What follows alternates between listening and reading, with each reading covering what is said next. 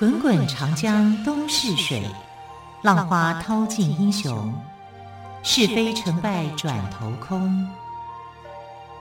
古今多少事，都付笑谈中。陪你说历史，汪培制作主持。欢迎朋友们收听今天的陪你说历史节目，我是汪培。同样今天要再次为朋友们说精彩的台湾史的故事，同时也要感谢小鲁出版社提供丰富精彩的资料哦。好，我们先来说姚莹击退英舰的故事。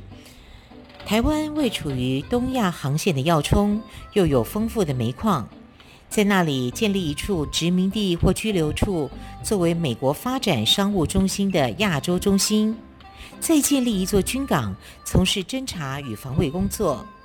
这样不但可以获得巨大的利益，还可以遏制其他国家的船只往来台湾海峡，也是对抗清朝的好办法。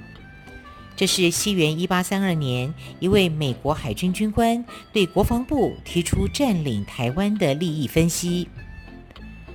西元十九世纪初，不管是美国人、法国人、德国人还是日本人，对台湾的地理位置和丰富的物产都怀着非常高的兴趣，纷纷派人到台湾来勘察，把台湾占为己有，可以说是许多国家共同的目标。然而这些国家还来不及对台湾展开行动，中英鸦片战争就爆发了。战争期间，英国派出舰队在台湾外海巡视。英国人在很早以前就对台湾有野心，看到有机可乘，当然不会放过。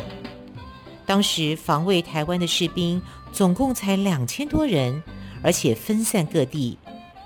英军如果真的攻打过来，情况一定非常危险。台湾兵备道姚莹跟总兵达洪阿只能积极备战。姚莹认为基隆港的港宽水深，最适合船只进出，就在基隆的二沙湾山上设置了海门、天险等炮台。这些炮台都是中国传统的炮台，就像我们在电影中看到的，是那种必须把火药塞进炮管，然后点火烧引线，引线烧到底，炮火才会轰的一声打出去的炮台。以当时的技术来说，已经算是很老旧了，但是姚莹还是凭着一鼓作气的勇气，硬是将英国人赶走，并且俘虏了英国士兵二十多名。姚莹在台湾击退英军五次，清朝却是败得很惨。鸦片战争后，清朝官员似乎都得了畏惧英国的病症，对英国人所提的条件都不敢不遵从。姚莹射了英国俘虏，姚莹杀了英国俘虏，那些胆小的官员全主张将他革职，以讨好英国。江苏、福建等地的参战官吏也因为嫉妒姚莹的战功，纷纷造谣他仗势有功，欺上罔下。结果姚莹跟达洪阿就这样被遣送到北京受审。台湾民众听到消息都非常的愤怒，纷纷罢市抗议。幸好道光皇帝派人深入查访，这才还了姚莹的清白，分发他到四川任职。鸦片战争对台湾的影响不大，不过不久之后的英法联军之役，清廷战败，与英法两国签订了天津、北京条约后，将安平、淡水、高雄及基隆列为通商口岸，往来于台湾的外国船只更加频繁，台湾越来越受到国际瞩目，自然成为列强垂涎的肥美猎物，也导致台湾日后沦为日本殖民地的悲惨命运。好，继续我们来谈一谈牡丹社英勇抗敌的故事。清朝同治十年的冬天，六十九名琉球渔民在海上捕鱼的时候遇到了暴风，漂流到台湾南部的恒春半岛。琉球渔民上岸后，误闯原住民居住的牡丹社，由于语言不通，牡丹社的居民以为他们是来打劫的，所以就将他们杀害。日本官员听到这个消息，便开始大做文章，硬是要清廷承认琉球是日本的属国，必须要给他们一个交代。从那个时候起，日本对台湾的野心就展开了行动。清廷一直没有提出具体的做法。在三年后，日本自行派出三千名士兵进攻恒春的牡丹社，双方在石门展开激战。石门是牡丹社的入口，断崖绝壁，地势十分险要，易守难攻。后来日军靠着汉人的向导攀上断崖，从背后突袭牡丹社居民。牡丹社居民抱着必死的决心，以木棍、石头当作武器，不管男女老少，一律加入战局。日军遇到强悍的对手以及热带地区超级凶悍的蚊子，在强敌跟天候的逼迫下，死的死，病的病，最后只好草草收兵。撤退后，居然还跟清廷理论，要求赔偿。清廷为了息事宁人，不但承认日军出兵是正当的行为，还赔偿了五十万两。可怜的牡丹社居民就这样白白牺牲了。经过这件事之后，清廷终于注意到台湾的重要性，于是派了沈葆桢来到台湾加强军防的工作。沈葆桢决定在日军登陆的地区设置恒春县，兴建恒春城，并以大甲溪为界，南边为台湾，也就是现今的台南，北边增设台北府，以便管理及发展台湾的北部及南部。沈葆桢请英国设计师在高雄兴建打狗炮台，请法国设计师在台南建筑义载金城。此外，还在台北府兴建了台北城，防止敌军从淡水河长驱直入。沈葆桢在台湾的重要建设，除了海防建设，还积极从事开山抚番的工作。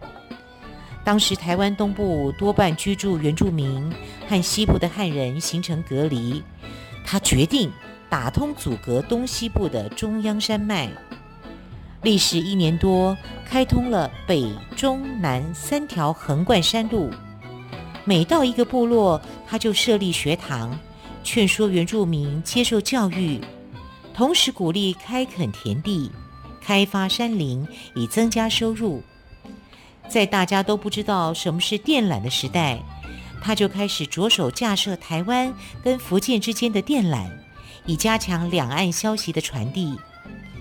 此外，沈葆桢来台期间，发现郑成功对台湾的贡献非常多，于是奏请清廷建立延平郡王祠以作纪念。沈葆桢是中国近代史上少数具有现代化观念又务实推动的人。虽然他只停留了一年多的时间，他的积极和远见却对台湾的经济建设有很大的贡献。只可惜清朝官员本质上那种不团结又见不得别人好的心态，成了推动新政的最大阻力。不久之后，来台湾的刘铭传也面临了同样的难题。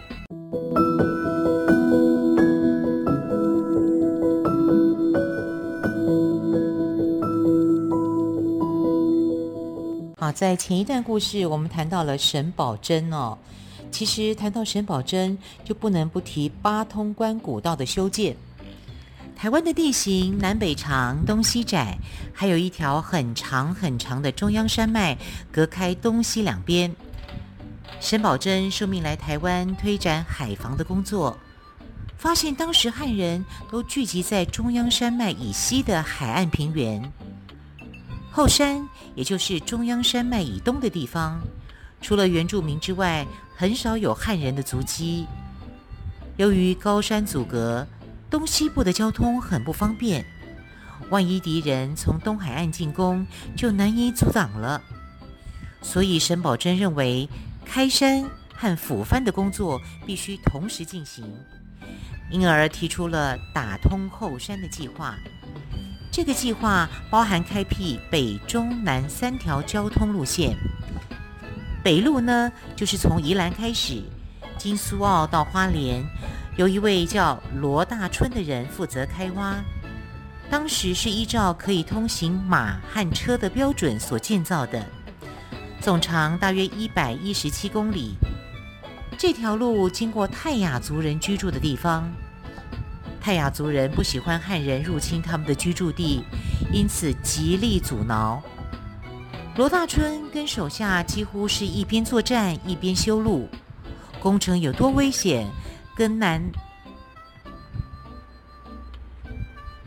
工程有多危险跟艰难就不难想象了。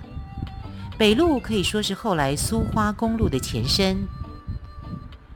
好，接着我们来谈中路哦，中间的中中路从南投竹山开始，经过集集、埔里到花莲的玉里，必须翻越很多高山，途中还经过邹族的圣山玉山，挖凿的工作十分困难艰辛。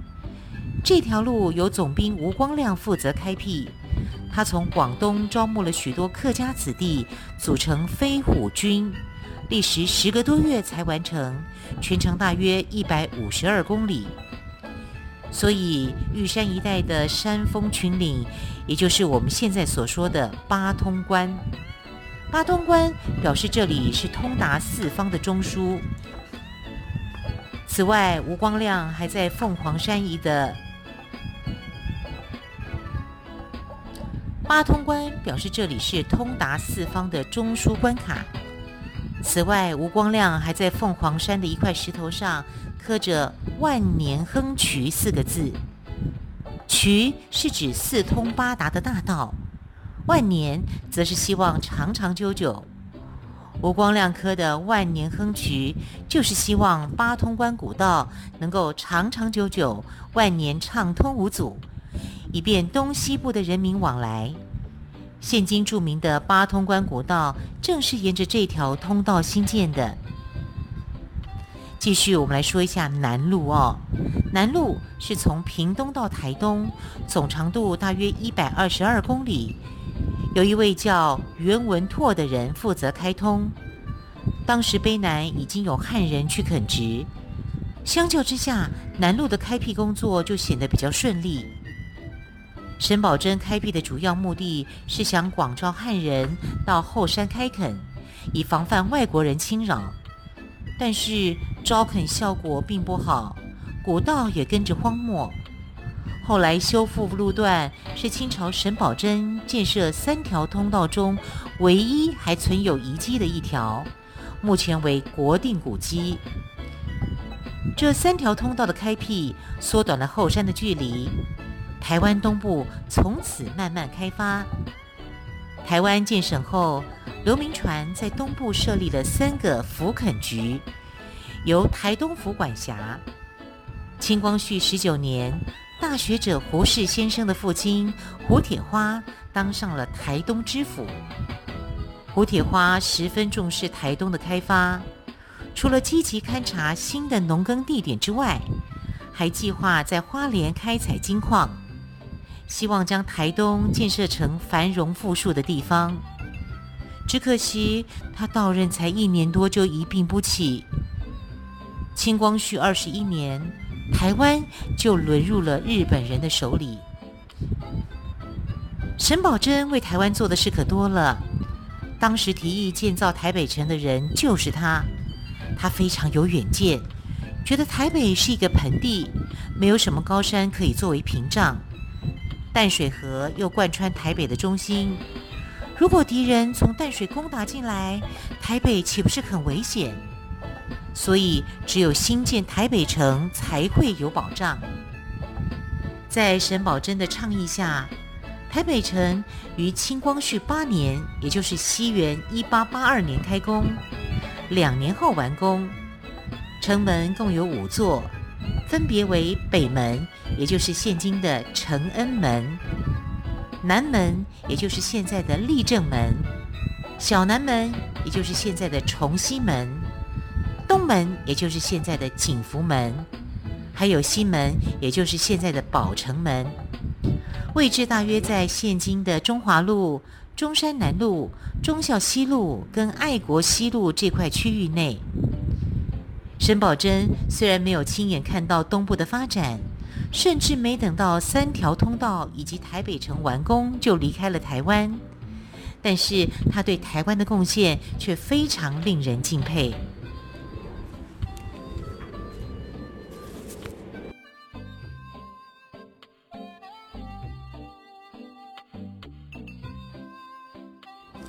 这个部分我们来谈一个人，他叫做马雅各。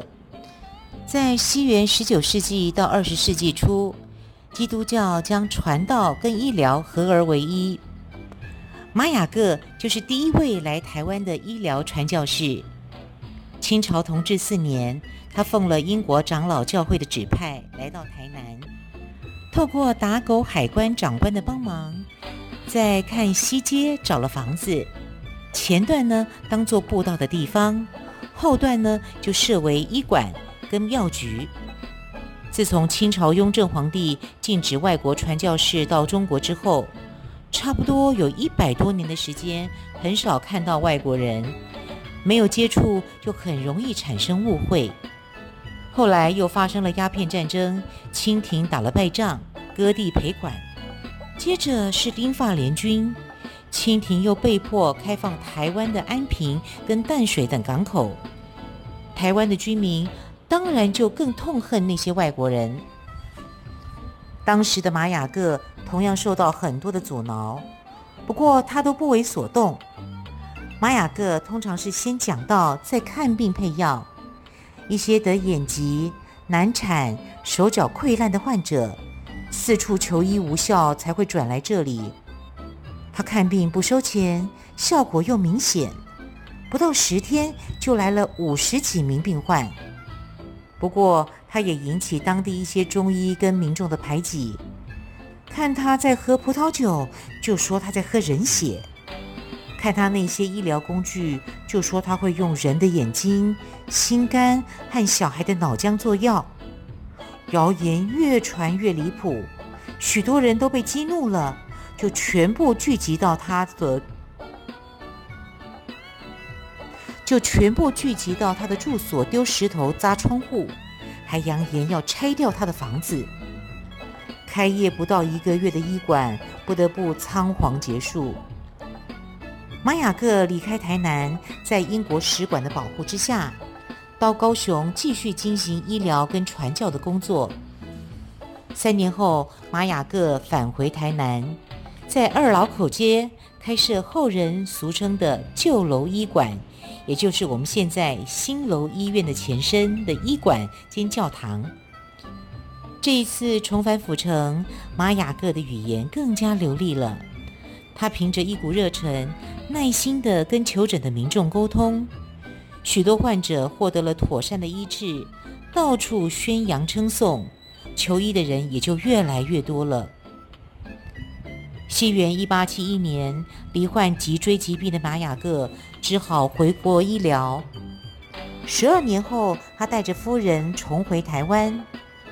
隔年，他和夫人又都患病，两人在西元一八八五年返回了英国之后，就再没有机会回来了。马雅各在台湾的这些岁月里，不仅替人们看病，也完成罗马拼音的白话字圣经的翻译工作，引述医学跟科学的知识，并且栽培一些青年送到香港学医。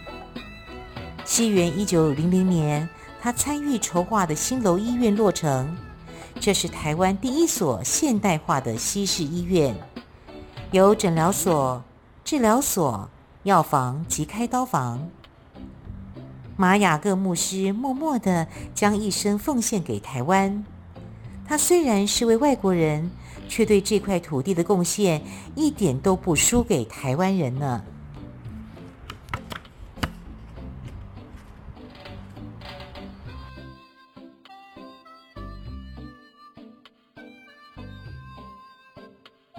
朋友们，您听过马偕吗？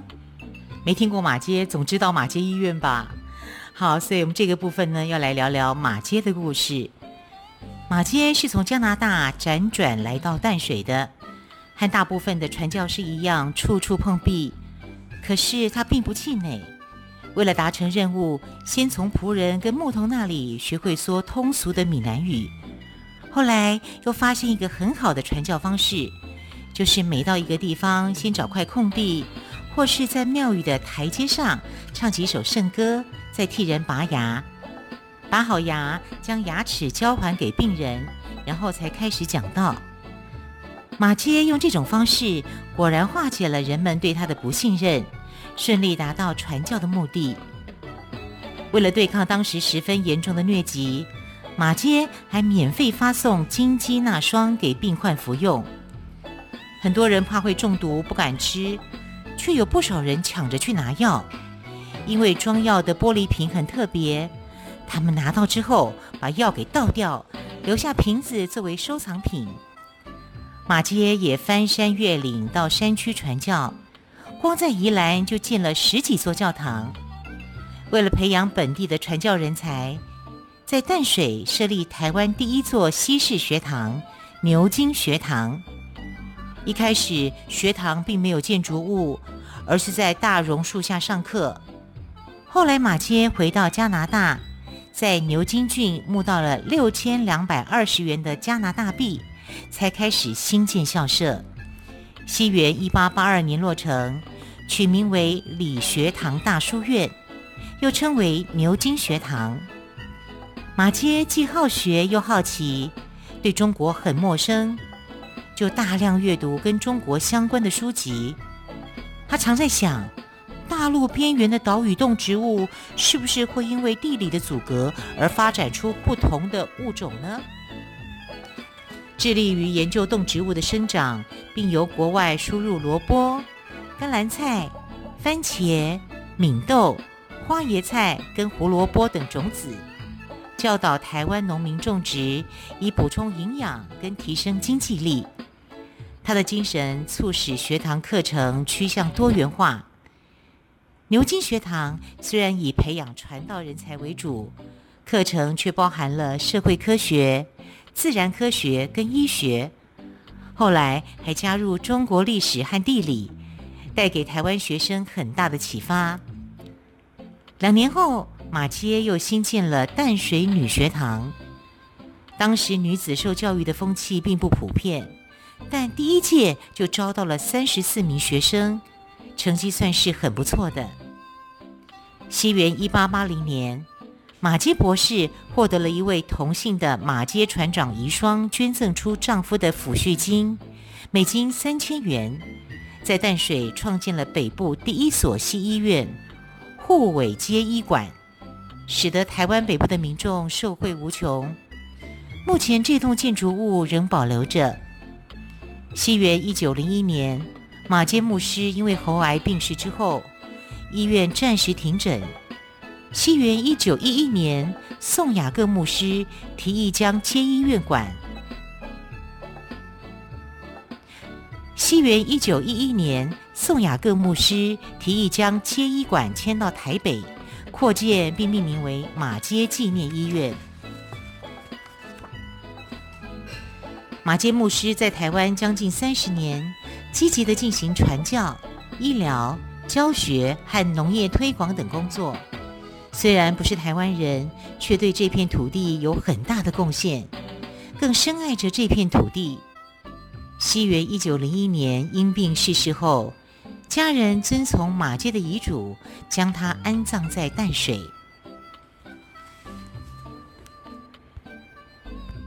接着，汪培为朋友们说的是传教士甘为林的故事。甘为林是英国苏格兰人，具有探险家的性格。在三十岁那一年，也就是西元一八七一年，他抵达了打狗港，也就是现在的高雄，再转往台南，展开他漫长的传教生涯。他跟马雅各、马偕一样，都借着医疗传教，凭着坚强的毅力跟不屈不挠的精神，花了数年的时间，不断的传道旅行，开拓巡视教会，还冒着生命危险深入日月潭、埔里和雾社山区，是第一个进入中央山脉的传教士。他也跨海到澎湖传教，只是吃了一个月的番薯千饭，加上炎热的阳光，让身体强壮的他病倒了。甘为林的传教成果丰硕，但他并不满意，他还是不断地在思考，在做一些什么重要的事。有一天，他看见一个盲人沿街乞讨，受尽人们的捉弄跟鄙视。他发现台湾有许多像这样的盲人，他们四处流浪，十分可怜。甘为林决定要帮忙这些人自力更生，得到他们应有的尊重。他开始研究适合台湾盲人使用的点字法，并用点字法编写基督教圣经，让盲人阅读。甘为林还特地回国向教会募集了大约五百英镑，并搜集大量的盲人教材。返台之后，就积极进行创立学校计划。西元一八九一年，在他的奔走之下，台湾第一所盲人学校训诂堂终于诞生了，让盲人可以接受更多的教育。此外，甘为林还花了二十年的时间编了一套闽南语字典，简称为《甘字典》，跟好几本台湾历史书。甘为林在台湾居住了四十六年，一共回英国五次，每次回去都不是度假，而是忙着印刷书籍跟搜集更多的盲人教育资料。